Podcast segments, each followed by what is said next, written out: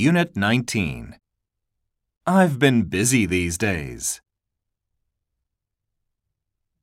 Step 1. I've been at a cafe all morning. I've been in love with her for so long. Step 2. I've been studying English for years. I've been dying to go there. Step 3. I've known her since she was a child. I haven't seen you for ages.